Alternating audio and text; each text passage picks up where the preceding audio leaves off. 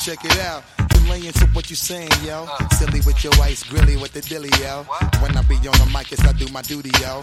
While up in the club like we while in the studio. Welcome I'm into on 4for4.com, vibe, baby, Billy and Trudy, I'm DFS in the Billy and MVP alongside TJ. Hernandez. I'm Holden Kushner. And before we get going, because we got the week one pricing out for DraftKings, it's going to be a fun week for you. Tell me about the music there, TJ. Yeah, we got a little Busta Rhymes, Put Your Hands Where My Eyes Could See from his 1997 album, When Disaster Strikes. And uh, I, I think there's a good portion of our listeners that might not even have been born when this song came out. Came out, so I think every week we'll just uh, play a song and talk about how old we are. Well, can I tell a personal story real quick before we get into Please, this? please. Okay. Well, one night I'm doing a show at at the time it was XM. So this is probably 2006, 2007, right around maybe even 2005. And I'm doing a show in our sports studio. And all of a sudden, you just hear this bass just boom, boom. And our studio is actually shaking, like legit shaking in the background. So I'm trying to do a radio show and you could pick up the bass on our feed. So I told my producer, I'm like, dude, you got to go. I don't know what is going out there. You got to go out there and tell them to do something. So we go to a break. Producer goes out.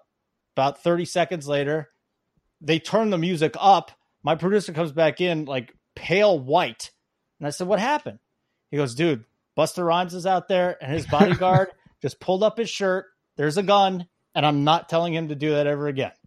So I'm a huge Busta Rhymes fan, but I also find it a little bit dangerous and disrespectful. So I'm a little iffy on today's choice, but I'll go with it. That is my one Busta Rhymes story. I didn't even see him. I heard him, and his bodyguard was not very happy with my producer. Well, if you want to, if you want to fade Busta Rhymes, you can go to the DFS MVP Spotify playlist. Yes. And uh, we got we have all of the intro music from the the greatest intro music in podcast history available. Just go DFS MVP on Spotify. Fine work, TJ Hernandez. Fine work. All right, so we got an initial reaction to the DraftKings Week One pricing released last week. You can check out TJ's full article on four for four. It's titled "A First Look at DraftKings Week One Pricing." Very original, very original, but I think it gets to the point.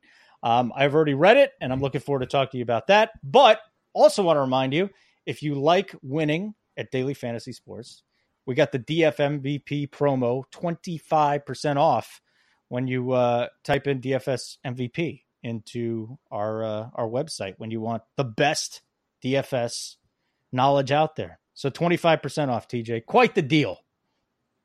Great deal for a, a lot of great tools. We got a lot of really good content coming out this month from uh, myself and all of our other DFS writers. Just some some primers on some of the theory that we're going to be talking about throughout the season, uh, stacking ownership, uh, everything you could think of that pertains to DFS, as well as a, a overview of some of the updates on our tools. So uh, sign up now so you can get access to all of that before the season kicks off. You want to be familiar with everything going into week one. Uh, I still have my four for four T-shirt. Can I just give a five star review to our show and automatically be entered to win?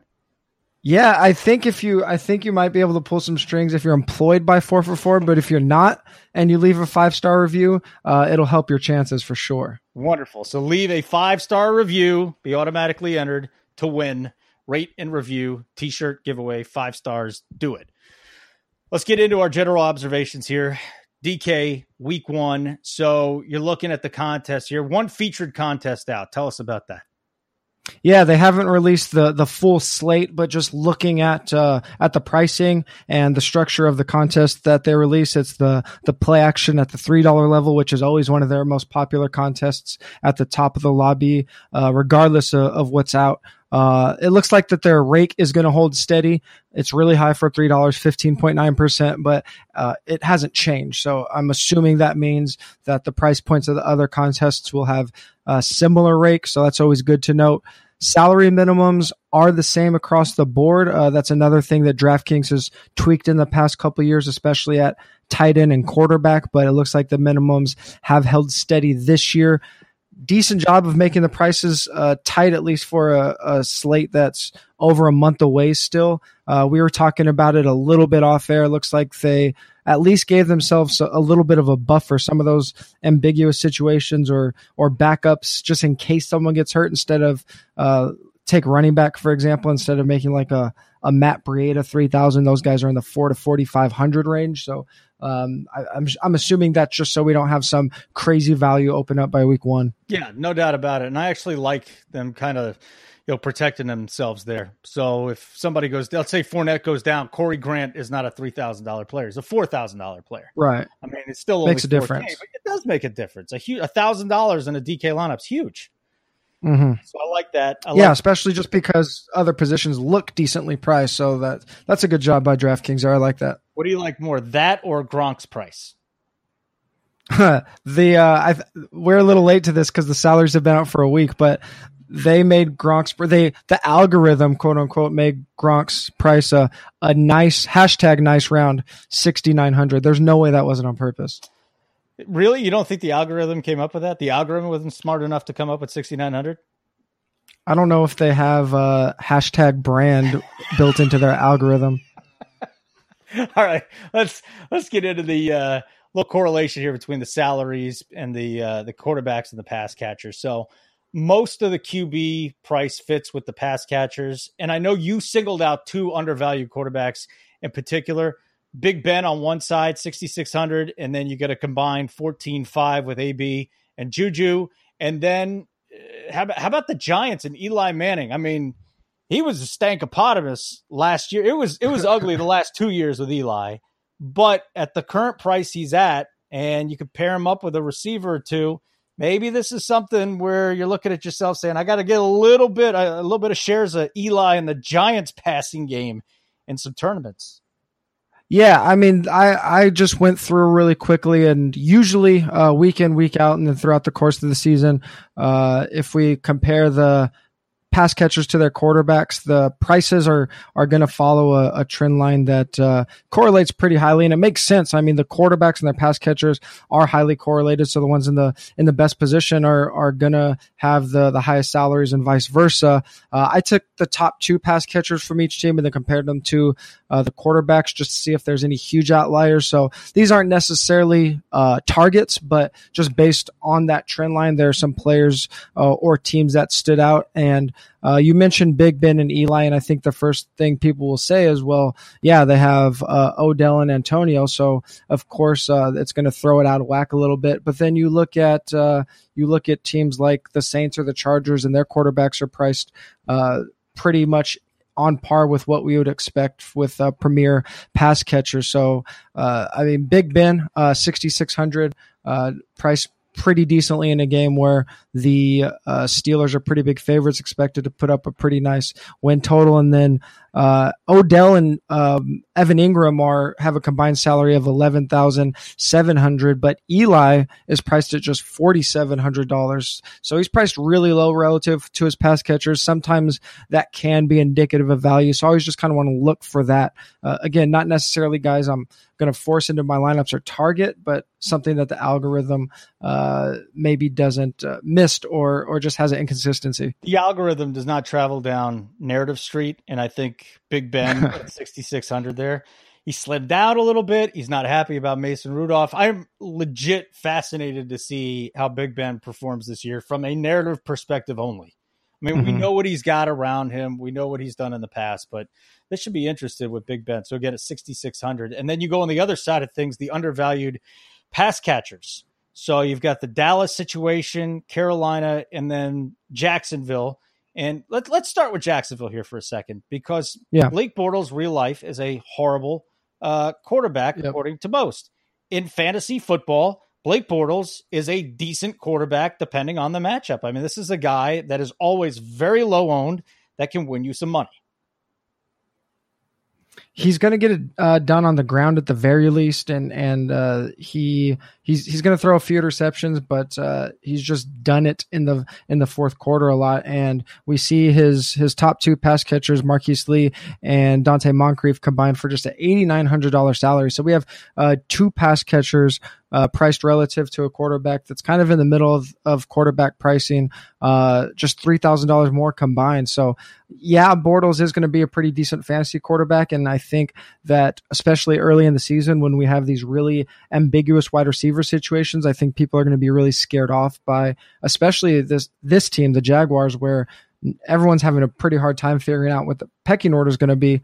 Uh, two highest priced guys are still pretty cheap, so you can you can put together some some cheap stacks. And if for whatever reason you like Bortles in this matchup against the Giants, uh, it makes sense to grab one or two of his pass catchers. Yep, and again with Jacksonville, they let Allen Robinson walk. Hurns is gone. We'll talk about Hurns and Dallas in a second, but you think about the talent that they have a wide receiver that they they let Hurns and Robinson walk. They've got Marquise Lee. They brought in Donte Moncrief. Keelan Cole had a, a couple of yeah. brilliant games, and Dede Westbrook too. So I think there's actually weapons there for Bortles, especially when you you throw sure. in Fournette and then Grant on third downs. Bortles has a lot of weapons around him. TJ a lot of weapons. Uh, the one concern, obviously, is that offense with uh, with Doug Marrone. Just they they're very very run heavy. I think they're going to uh, continue to be very run heavy, especially if their defense plays as well as they did last year, which I, I don't think is a given. But this is a team that that does want to run the ball, and and we did see that a little bit uh, into the playoffs. You mentioned Dede Westbrook and and Keelan Cole while they're target shares were relatively high uh, going down the stretch and into the playoffs. Their target numbers, their volume overall was a little bit low. So that's something to keep an eye on. All right, so let's move on to a couple of teams. We'll start with Dallas. So Dak's at 5,500 on DK, and then you can go 8,700 combined for Allen Hurns and Michael Gallup. And Gallup has been making some plays at camp. He's the third round rookie uh, coming on for the Cowboys. They're even lining up Cole Beasley on the outside. I mean, mm-hmm. this is really a dart throw with Dallas though and the pass catchers in Week One. Yeah, and this is exactly uh, why I mentioned up top that this doesn't mean they're players at a target. It's just salaries that are uh, out of whack for what they should be. And if we're comparing uh, pass catchers and quarterbacks, Dak's going to be uh, uh usually a pretty nice floor, floor play because he is going to uh, get it done with his legs a fair amount. And that's probably the most obvious reason why his salary's out of whack with his pass catchers. But uh, Allen Hurns, he's a guy that's going to be a, uh, the, the clear number one. I just don't know who else is going to command a big target share. They were talking about Ezekiel, Ezekiel Elliott uh, running some more routes and, and getting some more work in the passing game, but they don't have a clear number one. I think Hurns has to be that guy. And it shows here that he's pretty cheap relative to his quarterback. We'll see if he could stay healthy up until week one because that's yeah. muff injured Allen Hurns. And then in Carolina, yeah. Cam sitting at 6,900, and then Greg Olsen and uh, and Devin Funchess. And I know DJ Moore is getting a lot of play here in the in a mm-hmm. preseason, but to expect a rookie to come out in that offense, I think is going a little too far. Yeah, DJ Moore is going to be lucky if he's fourth in the pecking order. Not to men- uh, not just Funchess and Olsen. You still have to remember uh, Christian McCaffrey is going to command a huge number of targets there. And again, uh, Cam is is one of those safer plays because uh, he gets it done with his legs. I think he's priced as the the QB two. Uh, so when you have that disconnect between him and his pass catchers, Greg Olsen and Funchess combined for just a, a ten thousand six hundred dollars salary, but two guys that are are great in the red zone, especially especially Olsen. He's been he's been dominant in the red zone when he has been healthy, uh, paired up with Cam. That's something that you want to pay attention to. And uh, I mean, Cam is a passer. He's going to be volatile, but he's also going to uh, he's going to throw it up. He's going to throw it deep, and that volatility means a lot of upside. So uh, I like that. Uh, even if you don't want a roster cam, uh, kind of arbitrage play with Olsen or Funchess, I think is a good idea. All right, let's move on to positional price versus positional ADP. So mm-hmm. here's a, you throw this out there. Let me know why you think, or why it's even interesting to you to throw out ADP, which is a season long evaluator, as opposed to you know the week one price. Yeah, I think obviously pricing uh, it's going to factor in specific matchups. It's going to factor in uh, how a player should be valued uh, on their offense for that specific game. But also, there's just a lot of ambiguity going into the season. There are situations where uh, we don't know the value of a player or really the value of a defense. So I think this can at least give us a good idea where uh, maybe the pricing al- algorithms off, or on, on, the other side of it, where uh, our intuition as a fantasy community is off. Um, obviously, it's not going to be perfect because of the factors. Uh, ADP and, and price are, are different, but early in the season, it's just something to think about. If you're really high on a player, the public's really high on a player, I've talked about this before. Uh, that probably means they might be a breakout candidate. That means they're going to be undervalued going into the season. Maybe their price is out of whack. The example I always go back to is uh, Allen Robinson a couple years ago. It took the pricing algorithm uh, three or four weeks to catch up to him, but the the fantasy community was pretty high on him. And if you followed that over into daily fantasy, you probably made uh, some good money early on in the year. So it's it's something to at least look at, especially in week one when there's just a lot of question marks. All right, so you look at the positional price in the positional ADP. Burkhead, running back 42 versus his 32 ADP at $4,200. Mm-hmm. I mean, mm-hmm. you can't. Uh, Rex Burkhead's just sitting there. Everybody's looking their chops. Russell Wilson, Chris Hogan, Andy Dalton, Marcus Mariota, uh, the other names. So if you want to talk about any of those players, I guess Chris Hogan maybe because we got the news that Jordan Matthews is all likely not going to be a part of the Patriots this year. So uh, if they bring in Decker or somebody else, maybe that even means another couple of more targets for Chris Hogan. Hogan's definitely the most intriguing one, intriguing one on this list. I'll talk a, a, little bit more about Burkhead and Wilson when we jump into the positions, but uh, obviously his ADP is pushed down because uh, Edelman's going to be back, back in that offense after four weeks. But uh, the fact that DraftKings is telling us that they value Chris Hogan as a top 15 wide receiver should definitely uh, raise some eyebrows. And and when we see that, it's it's still a relatively affordable price on in a game where I, I think New England. Um, has uh, obviously a lot of scoring upside because the the spread and the over under tells us that, but uh, just because he might be the number two target behind Gronk, and and he could see he could see double digit targets in this one. All right, so let's move on to quarterback here, TJ, sure. and we'll start with Eli Manning because he's cheaper than a couple of backups. The question is, Shurmur's a new coach, trying to beef up the offensive line. They get him Saquon Barkley. You know, the wide Odell Beckham is back and healthy now, but the question is, is Eli washed up, or is he the guy that you know averaged nine fantasy points per game in weeks 14, 16, and 17? Is he the guy that scored 31 against Philadelphia in week 15, or is he somewhere in between? But no matter what, when you look at the price for Eli Manning, uh, he would have to be he'd have to be really, really bad not to hit value it's just really funny when I go through the salaries and I see something like this. We have Brian Hoyer and, and Landry Jones priced at 4,900 and Eli priced at 47 with the arguably the, the, best or at least a top three wide receiver in the league. Uh, I think if we talk about where he is on a sliding scale of skill and if he's on the downside, he's probably closer to the bad side of that scale. But uh, in a week where there's going to be ownership and, and rosters all over the place just because it is week one. It's worth noting those complete punt quarterbacks that uh, have at, at least the best receiver in the league to throw to.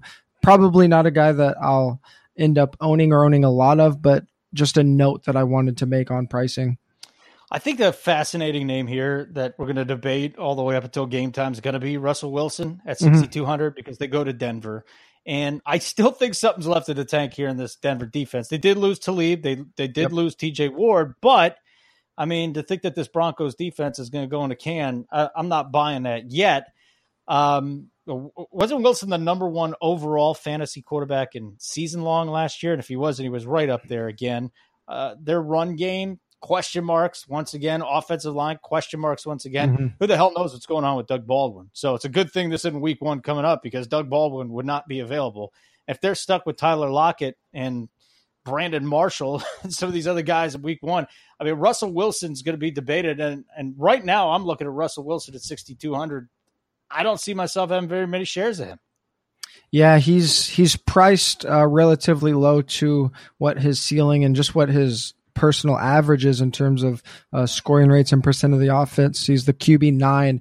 Uh, I mean, this isn't the no fly zone that we saw last year without Talib and Ward, and even last year when they did have their uh, their their full uh, secondary, the the full no fly zone. Denver allowed 11 opponents to exceed their implied point total last year, so teams were scoring more than expected against this defense and I, I talked about ambiguous situations uh, at the beginning of the podcast, and we don't know what this offense is going to be. Uh, they have a rookie running back that's supposed to start, Chris Carson. It looks like he's pushing for starter touches. A new offensive coordinator in Schottenheimer, but Russell Wilson is the constant, and he is this offense's backbone. He put up QB num- QB1 numbers, as you mentioned, with those offensive line problems last year. He's going to account for a huge percentage of the rushing yards, regardless of who's in the backfield. He's accounted for 82% of the total yards, 85% of the Seahawks total touchdowns over the last two years. Um, only Matthew Stafford's 80% of Detroit's yards is uh, close to that. He's the only other quarterback with 80% uh, in either category. So the fact that Russell Wilson accounts for such a big percentage of this offense against a defense that probably has dropped off at least a little bit, uh, I think makes it worth noting. The the concerns that you bring up are definitely legitimate concerns, especially if Doug Baldwin, who we're going to talk about a little bit more later on, um, isn't a go. That may that throws a huge wrench in the plans. All right, let's get to a guy you just wrote an article. I think it was last week about TG mm-hmm. TD regression candidates, and TD regression can actually be positive sometimes. If Phil Rivers was on your list now, He's going 6400 against the Kansas City Chiefs. I got I got my own reasons for fading Philip Rivers uh, mm-hmm. anywhere near cash and probably not having as much exposure to him as I sense that you're going to have. But there is a case to be made for Phil Rivers in Week One. What is it? Uh, a few of thing, a few of the things that I, I like to do is I've already mentioned um, those those players that are are going to break out or bounce back um, targeting them early in the year before their price spikes in DFS, and then uh, just looking for that second tier of games in terms of over under or implied point total. We talked about that. Uh, I think on last week's pod, a lot of people are going to be targeting those top tier of games, but there's a lot of value to be had uh, in that second tier. And I think this Chargers and Chiefs game is one of those games. I think as sneaky shootout potential. Uh, Philip Rivers, as you mentioned, is a, a player that uh, should have had uh, a lot more touchdowns than he actually did. If if we looked at red zone expected value, a metric that I've built that basically shows uh, how many points a player should score based on the starting field position of their red zone attempts. We would have expected Philip Rivers to rank fifth in red zone touchdowns, but he ranked 15th. Obviously, no Hunter Henry uh, puts a huge dent in that, but I think he still has really nice weapons with uh, Keenan Allen, Tyrell Williams, Mike Williams, and then uh, Melvin Gordon just adds to that offense. So I, I just think he's a, in a decent situation at an affordable price, and he's someone that stood out to me as I scrolled Before we get into um, numbers here, is, is, there ever something during a, a, fantasy football season you say, all right, this team, like the here, I'll just use a, a local team, the Redskins. Every year, the Redskins seem to get mm-hmm. torched by tight ends. Is there anything you ever look at sure. and just say, okay, here's something, here's a team or a position or something that I will focus on? Don't don't have to look at the numbers right away, but I have a sense that this is going to be either a really good week for tight ends or it's going to be a really bad week for for uh, for for a defense. Is there any time you ever do that, or does it always have to be about numbers? Do you mean just, just overall, overall or are we just talking about like yeah, any, at any point in time during the season? Yeah, I mean, I, th- I think probably if we're talking about tight ends specifically, um, a lot of times when when people are looking at positive game script, they're looking at uh, running backs, but they forget that tight ends tend to benefit from a positive game script, not quite as much, but it, it definitely helps uh, a noticeable amount. Uh, I mean, I'm I'm looking for matchups, but I think something that that uh, often gets overlooked in a quote unquote bad matchup is tight end is just so touchdown dependent that if an offense has high touchdown equity or, or high uh, red zone passing rates, then that could be a, a situation where I'm I am looking at tight ends. So I guess that's a really long way of answering that. Uh, I'm kind of looking at okay, the numbers well, still. You know what? I'm I'm getting a sense of something because I've watched a lot of Chiefs games over the, my first job ever was running a camera on the sidelines at Arrowhead Stadium, getting run over by Thurman Thomas. I kid you not. And when I look at and I watch, I still watch a lot of Chiefs games. I love the Chiefs. There's a quarterback in the division that seemingly every year they seem to shut down, and his name is Phil Rivers. I, in the last six games yeah. against Kansas City, he's thrown four touchdowns and ten picks. Now I'm sure we can bend numbers other ways, but I'm just looking at the way it is. 227 in one game, 237 the next game. Let's go back to 2016. We're not we're talking, you know, no multiple touchdown games here uh, without interceptions. Then he went for 269, 2 and 2. The year before that, uh, 243, 1 and 0. What I'm looking at here, no real blow up games against the Kansas City Chiefs since mm-hmm. 2013. I think Philip Rivers against the Chiefs, this is just a team that he has had a hard time, maybe not beating, but a hard time putting big numbers up against. Yeah, I mean, I, I think I vaguely remember. Uh, I believe it was Jonathan Bales did did some work uh, just looking at uh, division games and how they relate to quarterback play. I, I, believe it was specifically quarterback play, and and I think he said something to the the line of um, especially in the second division game is where we tend to see a big drop off. So uh, if we if we just look at the first one, I mean we're still looking at a, a relatively small sample, but again, it there's def there's something to be said about these opponents being familiar familiar with each other, and obviously these teams play each other twice a year. Uh, Rivers is a quarterback that if we look at his fantasy output from week to week, he's one of the most consistent in the league. He's going to put up uh, very steady starter numbers, but that consistency also means a lack of upside. So I think you're onto something there. Uh, he's not necessarily going to win you a week on his own, and if he does, it's going to be pretty rare. Uh, so those are definitely points to take into account. All right, so let's get into the other guy, Andrew Luck. Love it. Absolutely love that he's back. All of a sudden, T.Y. Hilton is relevant again. Maybe their running game gets a little boost. I know you're going to get to a tight end from their team a little bit later on. What do you think about Andrew Luck, 6,100 against the Cincinnati Bengals? I think we'll probably touch on this a couple times, and it's something that I keep in the back of my mind when I'm building lineups early in the DFS season and really just fantasy football in general. If we're talking about trades or waiver wire pickups, people are scared of the unknown, especially fantasy footballers. We see it in ADP every year. Um, take someone like Dez Bryant this year when he signs, his ADP is going to spike, whether it's a good situation or a bad situation. And that's because people are going to know where he's at and know how to evaluate the situation. When free agents are floating, their ADP is depressed. It's a similar concept when we go into the DFS season. We haven't seen Andrew Luck play in over a year. Uh, that's going to lead to a depressed salary. And with that depressed salary is going to go depressed ownership. People are going to, to fear the unknown. And instead of taking advantage of what's probably going to end up being the lowest salary of the season for him. They're going to wait to see if he gets it done and then react, and ownership's going to be high, and you're going to miss the boat on it. Uh, his last time he was fully healthy for a season, he was never priced below the QB8 on DraftKings. He was priced outside the top five quarterbacks just five times all year. He's priced as a QB10 going into week one versus an average Bengal secondary. The uh, Colts are going to get to start at home in the dome on the fast track for TY. So just price and value uh, alone, without anything else, without any projections or value. Uh, I think going into the season, he's a guy that you want to take advantage of before his price spikes into that top five, which I think it eventually will. Yeah, and I think as far as the Bengals go with their defense, um, they had a lot more problems stopping the run last year. Mm-hmm. They brought in uh, Baker and a couple of the guys to shore that up, but I, I, think Andrew Luck at this point against the Bengals is looking terrific. And, um, and and and something else to get into too is there's a direct correlation between fantasy points with the arrow going up and home favorites too, right? Absolutely. Uh, almost at every position except for wide receiver, we see it, especially with quarterbacks.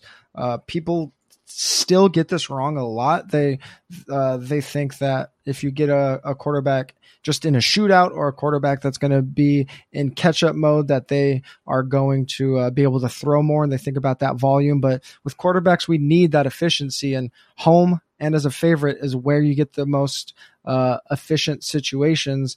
When they're playing from behind, defenses know it's coming, pin their ears back. That's not a cliche. That really does hurt um, a quarterback's upside, leads to more sacks, more turnovers. Obviously, those turnovers lead to less scoring situations. So we want positive game scripts for our quarterbacks. All right. How about uh, Case Keenum? Talk about the. We, we talk about one side with Russell Wilson. What about the other side with the Denver quarterback, who is apparently got a lot of chemistry with Emmanuel Sanders, Demaryius Thomas.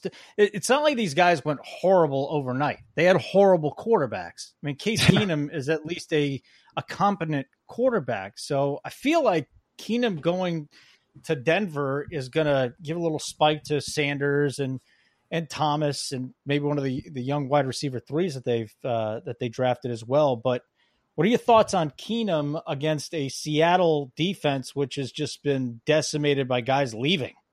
Yeah, I'm I'm going to talk about this a little bit more in depth in terms of the secondaries when we get to the wide receivers, but I think this Denver Seattle game is just a good sneaky game to stack because people have uh, the no fly zone, and then they have the the Legion of Boom. They both have those titles looming over them, and probably the public is going to go into the year thinking these defenses are still ones to be reckoned with. Denver still might be, uh, but on the other side of it, these aren't the same defenses for these teams that we've seen in the past.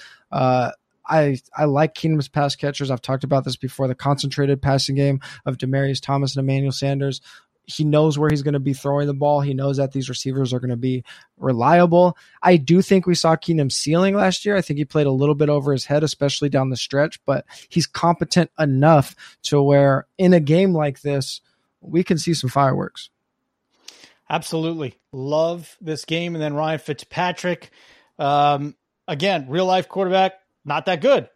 Fantasy quarterback, in a game against the New Orleans Saints, where he's probably going to be throwing a whole bunch on the road. On top of that, sitting there at five thousand dollars, he's priced the same as Joe Flacco, one hundred less than Case. I'd still rather have Case Keenum at fifty one hundred, but I mean, we're talking about a five thousand dollar quarterback in Ryan Fitzpatrick.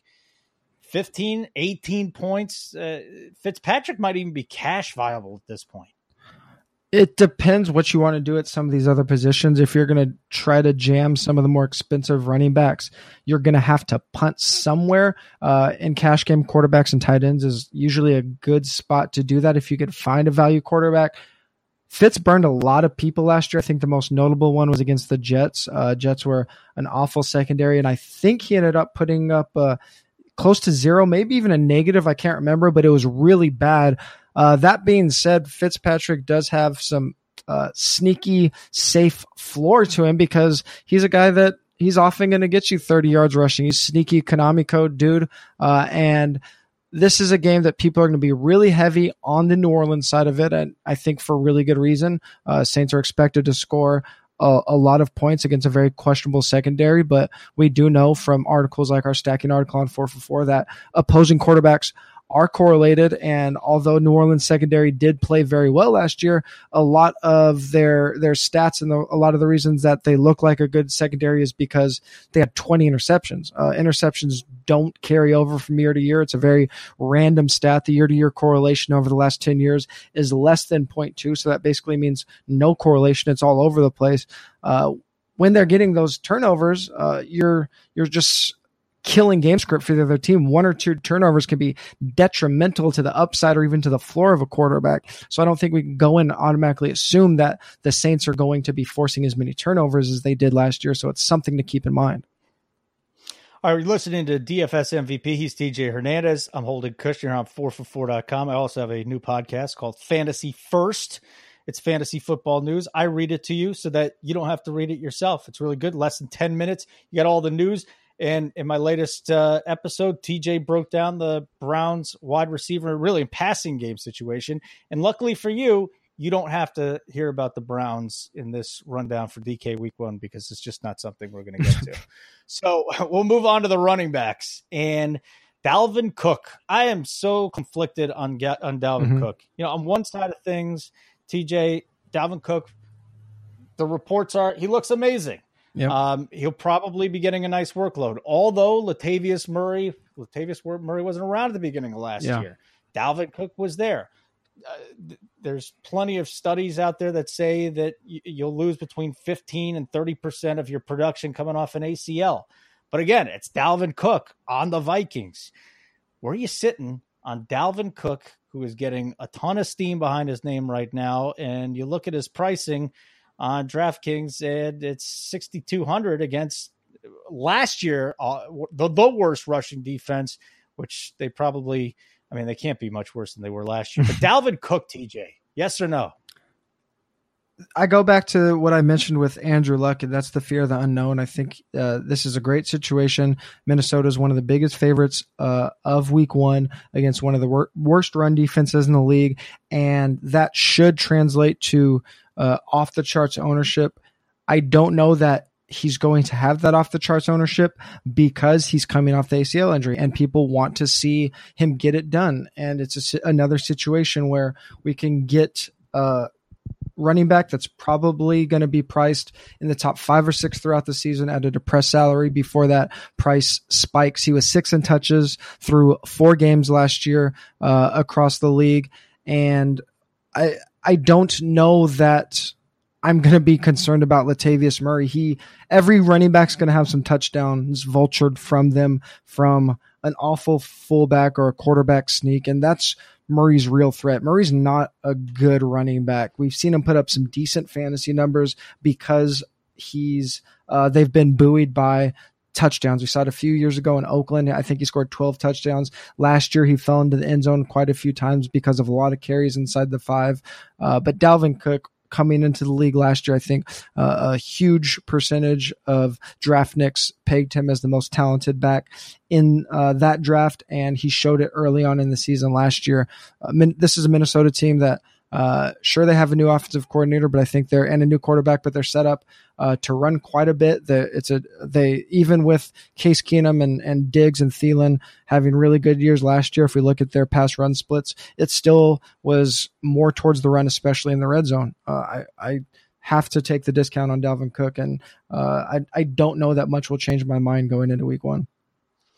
So, as bad as the Niners defense was against the run last year, you guys have you've done a lot of work on this, you know, carryover from year to mm-hmm. year, right? So, year to year defensive fantasy points allowed. What are some of the things you've come up with through the numbers? Yeah, I, I think this is really important because we don't know how good or bad most defenses are. It's it's really volatile from year to year. Uh, very few de- defenses stay very good or very weak against certain positions. And I ran these numbers last year, but it's a ten year sample, so uh, a slight update to 2017 stats wouldn't really change what we're looking at here. And what I found is uh, in terms of fantasy points allowed to positions, the most sticky positions uh, in terms of opposing defenses are those running backs and wide receivers. So uh, teams that are going to be are bad against running backs are, are typically going to stay bad. Bad against receivers are typically going to stay bad. Uh, kind of all over the board with the other positions, but I went and look at a, a, more detailed sample, look at the absolute worst, absolute best teams in these situations. And if we consider uh, the the best and the worst defenses, and that's bottom five, top five. The year to year correlation for running backs and wide receivers is 0.66. That's a very very strong correlation. So in other words, those teams uh, that are very bad or very good are going to stay that way. Uh, it stays uh, kind of the same for quarterbacks. If we look at the ones that are in the top five against quarterbacks, those uh, teams tend to stay very very good against quarterbacks.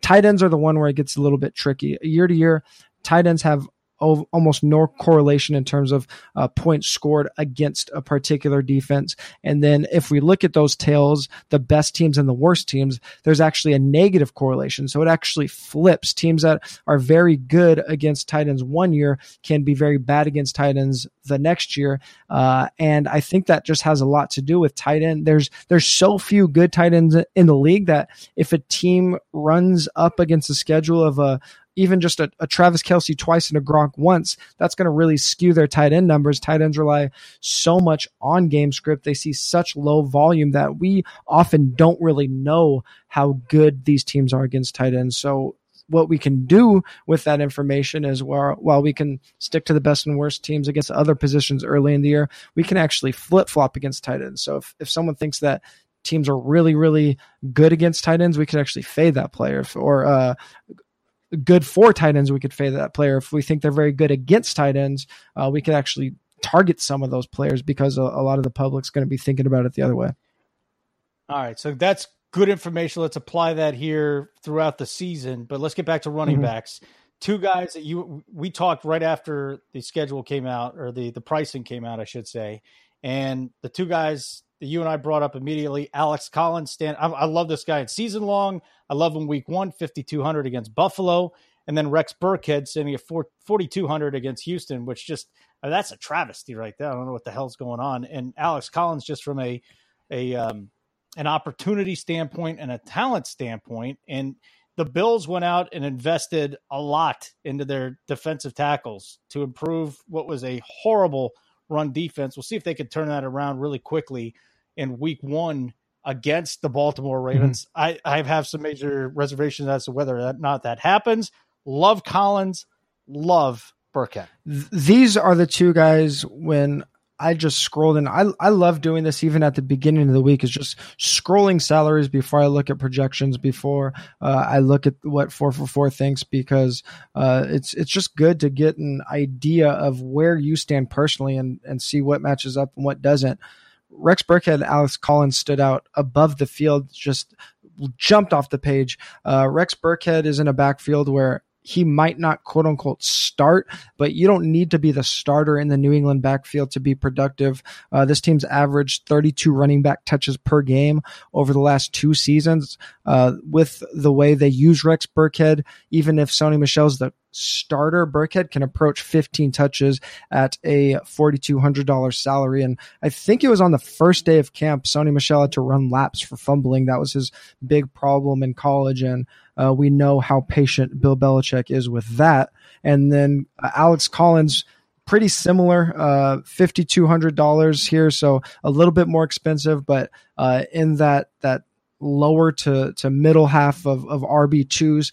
Uh, he's priced as RB16 behind Mark Ingram, who isn't even going to be active for week one. So I think that's another little funny quirk in the pricing.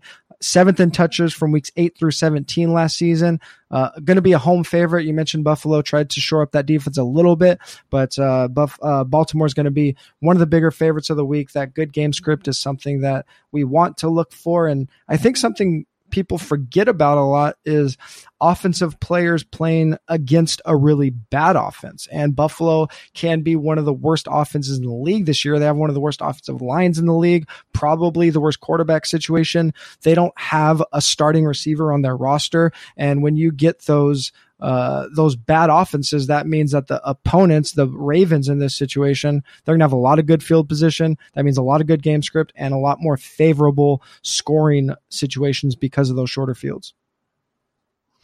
So we'll move on from running back now, uh, unless there's somebody else you want to throw in there. I know I brought up Gio Bernard and Duke Johnson, but I'm over that. Maybe uh, um, I, I we can use. I think Gio fits into that category of those uh, potential breakouts or undervalued players going into the season that uh, you can target early on in DFS. We didn't really get to see Gio and Joe Mixon together last year healthy. Uh, Gio got hurt, and that's when Joe Mixon really started to take over uh, the huge touch share. And then I think it was in weeks 12 through 16, give or take a week, that uh, Mixon was actually out for a couple games. So we we don't really know what this offense is with two healthy uh, running backs in Gio and Mixon. And I think it's probably closer to like a, four, a 55 45 split than people probably think. And then um, Duke Johnson wants to play uh, slot receiver.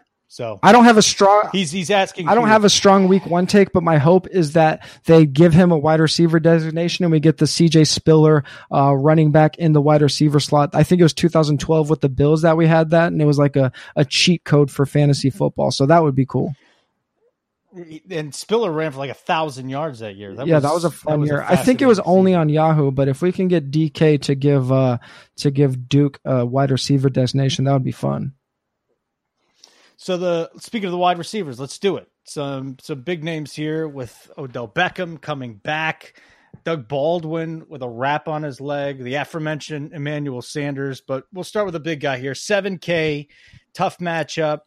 Odell Beckham though, the talent eh, going up against the Jacksonville Jaguars and the price I mean, it's been a long time since Odell Beckham has been at seven thousand. I, I want to go on on week one shows uh, leading up to kickoff and and tout Odell Beckham and have every other person tell me that it's horrible because Jacksonville's really good.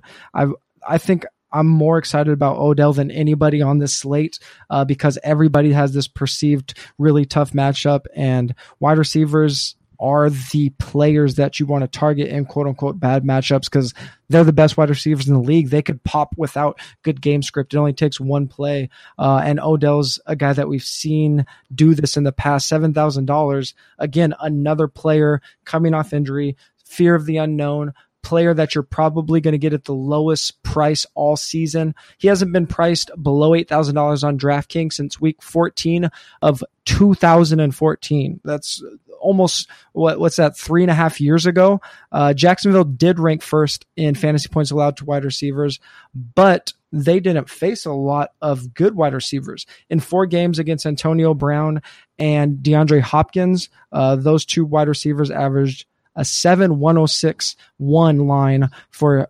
25 DraftKings points. Uh, and Jacksonville had the seventh easiest schedule against wide receivers last year. They faced uh, bottom eight uh, I'm sorry, bottom 10 wide receivers eight times. Their opponents had an average rank of 18th in terms of team wide receiver fantasy points scored. So, am I saying that the Jacksonville secondary isn't good? No, they have a really good secondary, but they also had a really easy uh, schedule in terms of opposing passing games last year. And when they did face really good wide receivers, they gave up the booty. And I think they're going to give up the booty to Odell in week one.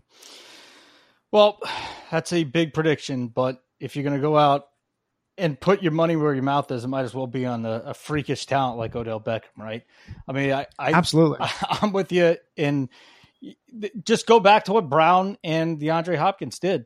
I mean, over 25 DK points in the four games against the Jaguars. So that yeah, right and it, it's not like those averages were buoyed by some ridiculous game. I think I don't have it in front of me, but I think the low yardage was like 87 yards uh, by Nuke in one of the games. So it was a very consistent four games for those two receivers uh, against the secondary. Yeah, you guys have done studies too that it, it's just when a player is that good. I don't want to say matchup proof, but you know there are numbers that show the some of the elite wide receivers just aren't getting shut down. Yeah, elite wide receivers, elite wide receivers versus bad secondaries is one of my favorite DFS plays. and on to the secondaries with misleading fantasy points against to wide receiver numbers last year. So let's go. You did this with the running backs. Let's do it with the wide receivers now. Chicago, yeah. Minnesota to start with.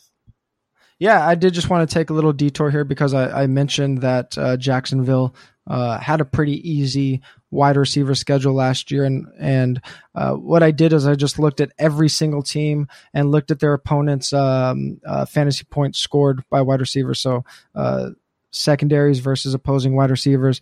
Chicago had the uh, the toughest opposing opposing wide receiver schedule in terms of opposing fantasy points scored by the position, but they ranked uh, 15th in fantasy points allowed. So uh, that's a that's a defense to take note of. We all know Minnesota's a good secondary, but they actually had the the eighth uh, toughest schedule in terms of opposing wide receivers and still manage uh, the ninth fewest fantasy points allowed right, to the Buffalo position. being the ninth. They're still ranked 11th. Houston, Philadelphia on that list as well. Let's get back to the wide receivers. I'm all excited about Emmanuel Sanders, as I already mentioned, right? 5,000 on DK week one against Seattle. You're all about targeting bad secondaries. Isn't Seattle on that list now? Or at least not nearly as good as the Legion of Boom, because the Legion of Boom has moved on.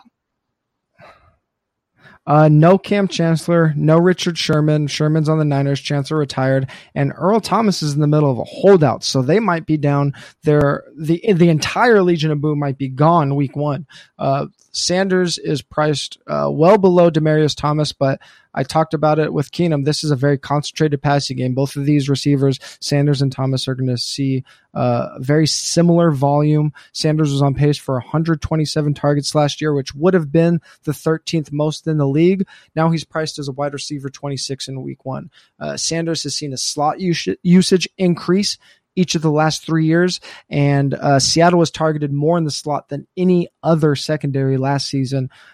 Again, fear of the unknown. Sanders was injured. Uh, people don't know what to make of this offense with Case Keenum coming in. Obviously, it's going to be improved, uh, but what's it going to look like with with a, a, new workhorse running back? Sanders fits that bill of someone that probably is going to see his price spike after a couple weeks after he starts seeing those eight to nine targets a game again. Doug Baldwin the wrap on the leg. We're going to know more about Doug Baldwin as the as the the regular season gets closer. So let's go to the assumption that Baldwin's going to be fine. TJ, okay? Now, right now he's not, but let's just go to the assumption he's mm-hmm. feeling great headed into Week One, sixty two hundred at Denver in a game that you already mentioned could be a sneaky shootout. Sneaky shootout, and I, I don't want to flirt with injuries in DFS. We've shown on four for four that there is a pretty big drop off, especially with wide receivers and leg injuries. But if we get a full Doug Baldwin in in uh, week three dress rehearsal, then I think you uh, that's preseason dress rehearsal. I think you have to just assume he's a full go. Uh, and if he is, this is a wide receiver that should set career high in targets uh, this season, both targets and target share. No Jim, Jimmy Graham, no Paul Richardson. Uh, even though Brian Schottenheimer wants to run a, a, run heavy offense, I don't know that game script's necessarily going to allow it. And again, going back to this no fly zone, Denver ranked second in fantasy points allowed to wide receivers last year but they ranked 15th in DraftKings points allowed to slot wide receivers. That's per Sports Info Solutions. Uh, so while they were good last year against wide receivers overall, they were just mediocre against the slot. And again, they don't have their full complement of cornerbacks that they did last year. Uh, here's my guy, Cam Meredith. So we've got a guy in Chicago who was terrific before going down with the knee. He now goes into one of the most prolific passing offenses that there is over the last four seasons, uh, the number two passing option or receiving option in a Drew Brees offense is averaging about 184 PPR points, which puts him fringe uh, wide receiver two, three territory. If that is what Cam Meredith is, their second receiving option. Now, you could say Alvin Kamara is the second receiving option, but I, I, still think Cam Meredith is in for a big one here. Do you think he gets overlooked in week one because of the injury?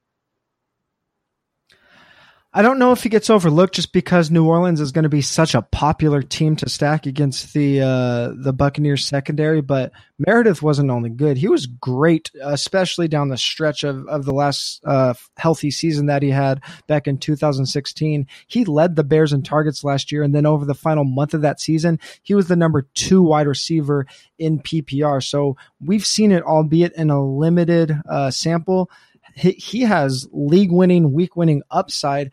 And I'd rather take my chances on a guy that I've at least seen it from than not. And uh, Meredith is is going to be the number two now that the Saints have a reliable number two, which they didn't have last year. I think we see them get back to more of the Sean Payton, Drew Brees trend that we've seen, where they're passing closer to 62, 63% in these neutral situations. They're targeting their outside receivers. They just didn't have a number two guy last year, so they were almost forced into riding Kamara and Ingram as much as they did. Obviously, they're very talented guys, but uh, I, I, don't think that they necessarily overload their backfields with targets because Meredith is there Let's now. Move on to tight end. And again, you're listening to DFS MVP, Holden Kushner, TJ Hernandez. Check us out, 4for4.com. And if you haven't already left us a five star rating, do it, and uh, you got a chance to win a some cool swag, a four for four t shirt. Which I am still. I don't even have one of those, so I recommend you give us a five star rating, even if you think it's four stars. Just give us five stars. Tight end. Um, again, gonna go right here in my backyard. Jordan Reed, if he's healthy, play him. He's an elite talent when he plays. I mean, it just might as well play him while he's out there on the field. If he doesn't play, I think Vernon Davis is a great week one play. If if Reed for what he still hasn't seen the field as we're sitting here August first, Reed still has not taken the field in camp yet. But Davis has a history. Vernon Davis has a history with Alex Smith going back to the Niners. Um, Davis has played that role very well, averaging little over nine points uh, in the games that he has started in place of Jordan Reed. And you look it down here, if Reed is healthy game one, I'm telling you, uh, TJ, that's somebody that you're really going to want to. Uh, it's almost a no brainer. And Vernon Davis going way down the list as well. I think the the tight end situation, Davis is 3,900. I think the the tight end situation with the the Redskins, especially Week One against this Arizona uh, defense, is it's just looking really good. Yeah, and, and DraftKings obviously agrees. Kyle Rudolph is the tight end six, and then after that, it is a it's a free for all at tight end. It's it's as bad as it was last year. There's a couple of guys that stick out, but DraftKings is basically saying that they expect the Washington tight end to be a factor. They priced Jordan Reed at 4,000, Vernon Davis at 3,900. That's the tight end seven and eight. So they're basically just pricing the Washington tight end. They don't care who it is. They're saying this is a position that's going to put up points, and I think we should listen to yep. it. Uh, so that's the the one. A couple guys you point out Delanie Walker, the most, I mean, he's just a disrespected man. That's all I can say. It, this guy is a is going to get the looks in the red zone from Mariota. Tell me a little bit more about why Delanie Walker is looking juicy at 49. Yeah, he was one of the most consistent tight ends last year in terms of scoring. Uh, very little variation in his scoring, but similar to Philip Rivers, uh, with that consistency comes a lack of upside, and that just had a lot to do with offense that Tennessee was running. If you if you want to see how bad Tennessee was last year in being efficient, I would recommend going to uh, for Force Josh Hermsmeyer's Twitter at Frisco Josh, and he basically just went on a on a Twitter rant showing all all of their horrible quote unquote exotic smash mouth. There's like 30 video clips and it's one of the most entertaining but also depressing things at the same time that I've seen this week.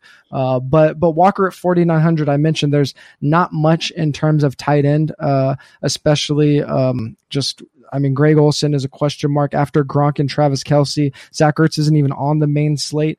Uh, you get a pretty big drop off from Kelce at 6,400 to Walker at 4,900. So I think you're getting uh, uh, one of the safest, if not the safest, tight end play at a little bit of a discount. Uh, Walker's a touchdown regression candidate that I wrote up. This Tennessee offense is going to be more pass heavy with Matt LaFleur calling plays, and Walker was near the top of the league in terms of red zone target share, uh, fifth at the position last year.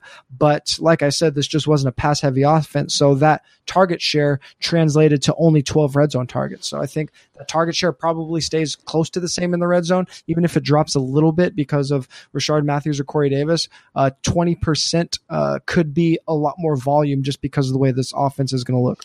And then let's go back to Andrew Luck. You know, you and mm-hmm. I are on the side of let, let's do it. Let's roll with Luck in week one, at least as it stands now. If his arm ends up falling off by week one, then we obviously don't do that, but that seems a little extreme. So the tight end, he loves using his tight end. Who's the guy to go to? yeah, most people are again people are going to go into week one. They're going to be afraid of those ambiguous situations. People are going to look at Jack Doyle and Eric Ebron and they're going to say, I need to know which guy is the guy before I spend my DFS bucks on them. But that's the wrong way to think about it. You need to get out ahead of the, these things.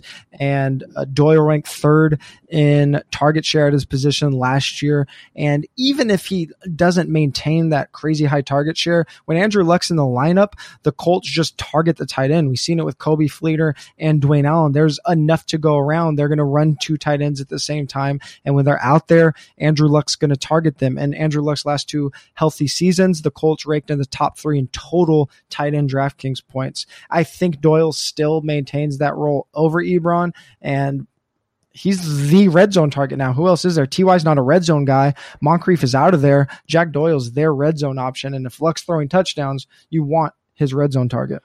Thoughts on paying up week one for Gronkowski and Kelsey? And also, given the fact that you mentioned it's a toss up year to year on defenses against tight ends, even though Houston was horrible against the tight end position last year, they're obviously bringing back some healthy bodies. The Chargers last year, terrific against the tight end, but Gronkowski, Kelce, in what situation would you play either one of those guys? if I build a lineup that I can afford them where I'm stacking those games, that's pretty much it. I, I don't think that I see a situation where, especially just the way I've been clicking around in cash games, paying up at tight end is going to make it really tough to uh, get some consistency at those positions that you want consistency at in cash games. That's a quarterback and running back. It's it's going to make it really tough if you pay up for those guys, uh, especially Travis Kelce. I, I see myself having a lot of Kansas City uh, and Los Angeles Charger correlation lineups going into week one. Uh, so obviously, if I'm doing that, I'm going to find myself with a fair amount of Kelce.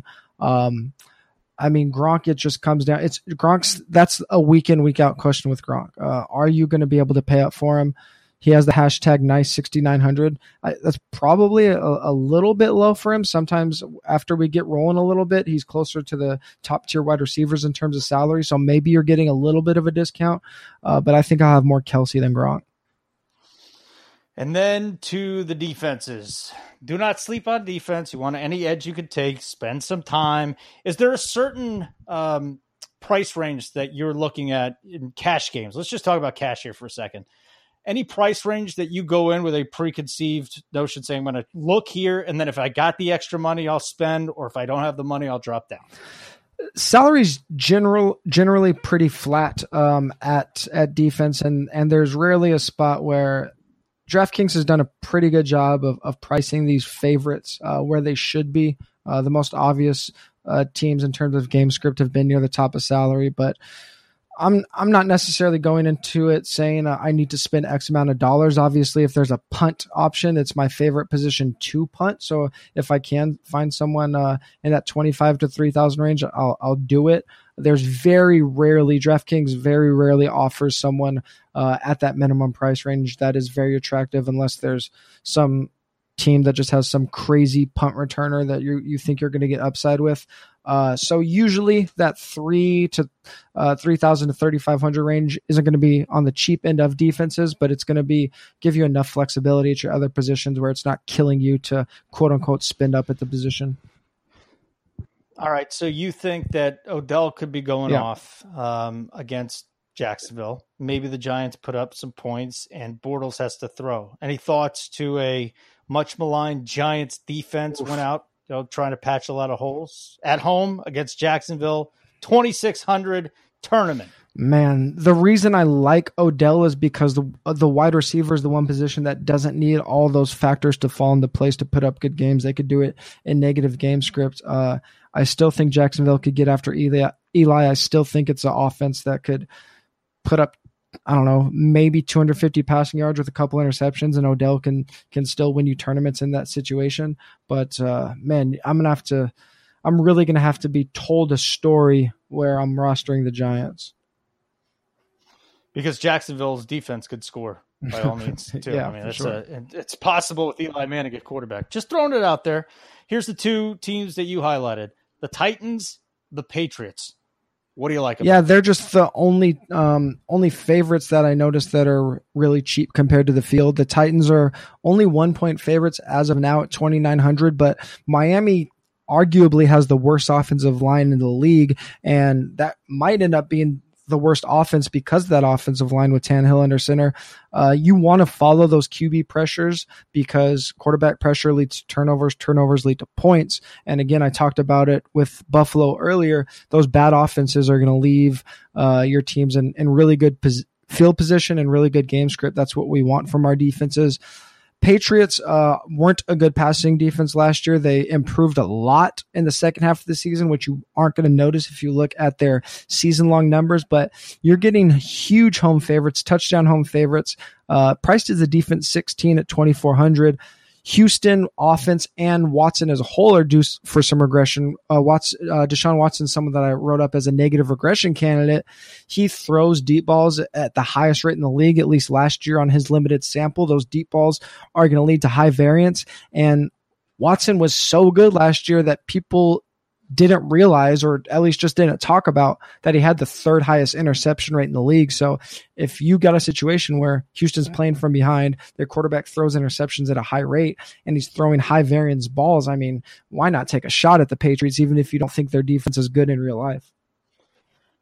Yeah, I think it's it just target the bad yeah. teams. Now that's you're all you're often gonna have to pay up. I mean, you don't want to have to throw 3800 at the Ravens because they're hosting Buffalo, but there are there's a couple of teams that stand out, even though they're on the road. And I'm with you here on the Titans too. At Miami, I get that Tannehill's coming back, but that Miami team is a abject Dumpster disaster. Fire. And week one, yeah, new coach, a lot of good, a lot of good energy going on, um, at least from Narrative Street. But that, that team is horrible in Miami. Titans defense mm-hmm. rampant. I like it a lot.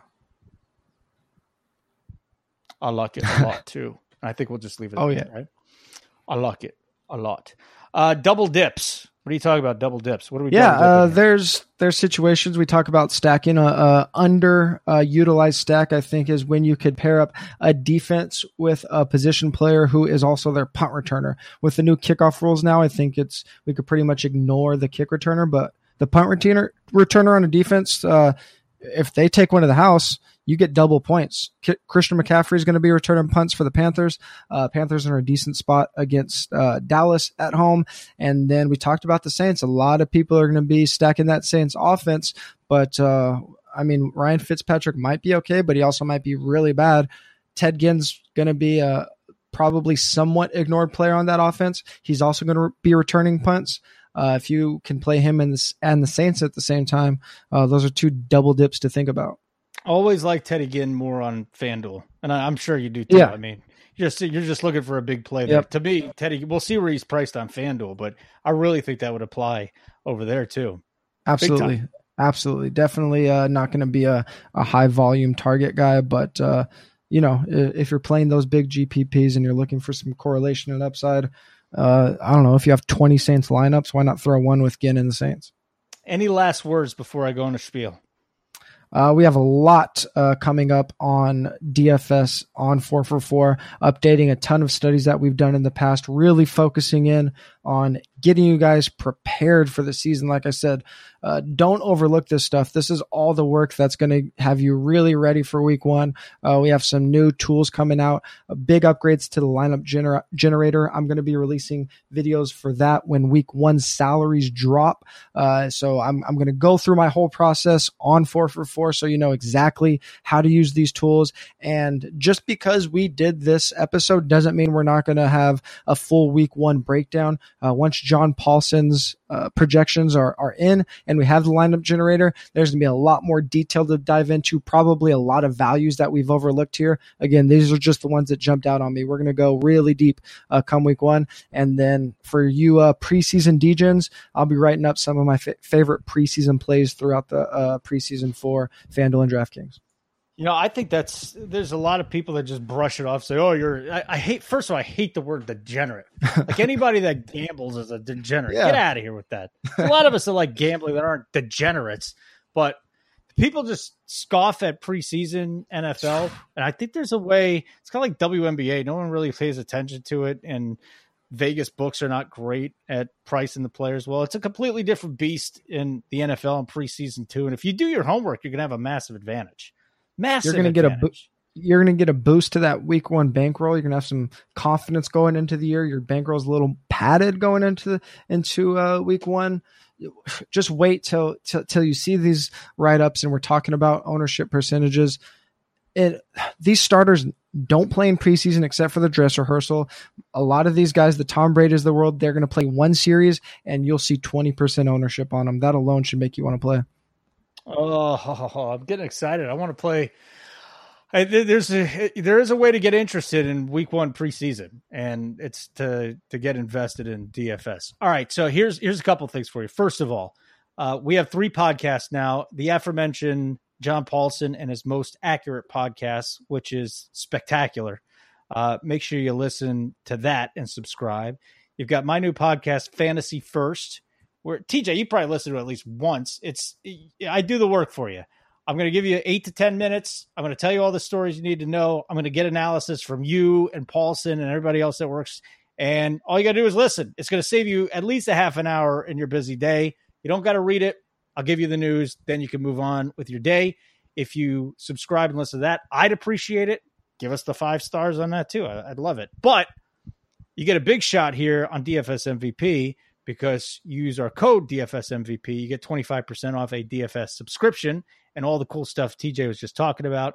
And if you rate and review this show, you got a chance to win a t-shirt. Five star review. You got to give us five stars. You'll automatically be entered to win. So that's a lot going on. But this was a fun show. See, this is what it's going to be like during the season. This yeah, is man. why I'm here. I love this.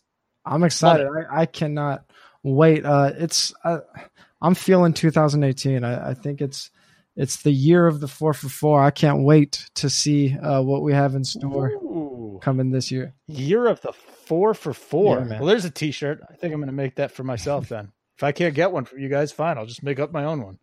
Year of the four for four. Wonderful. So listen, subscribe, stars, everything else. TJ, send us out, buddy. Uh, catch me on Twitter at TJ Hernandez. Catch uh, Holden at Holden Radio. Everything we do at 4for4.com. We got a lot coming throughout the offseason. Uh, we're, we're full go every Thursday, DFS MVP. Talk to you guys next week. be my whole clique victorious. Taking no prisoners with us, straight up warriors. When I feel it, then I know you be feeling so glorious. They be blitzing, reminisce on my people notorious. Well, I really wanna party like that, that, that, that. Me see is what you got for me. Put all your hands where my eyes can see. Straight buck wildin' in the place to be. If you really wanna party with me, let me see just what you got for me. Put all your hands where my eyes can see. Straight buck wildin' in the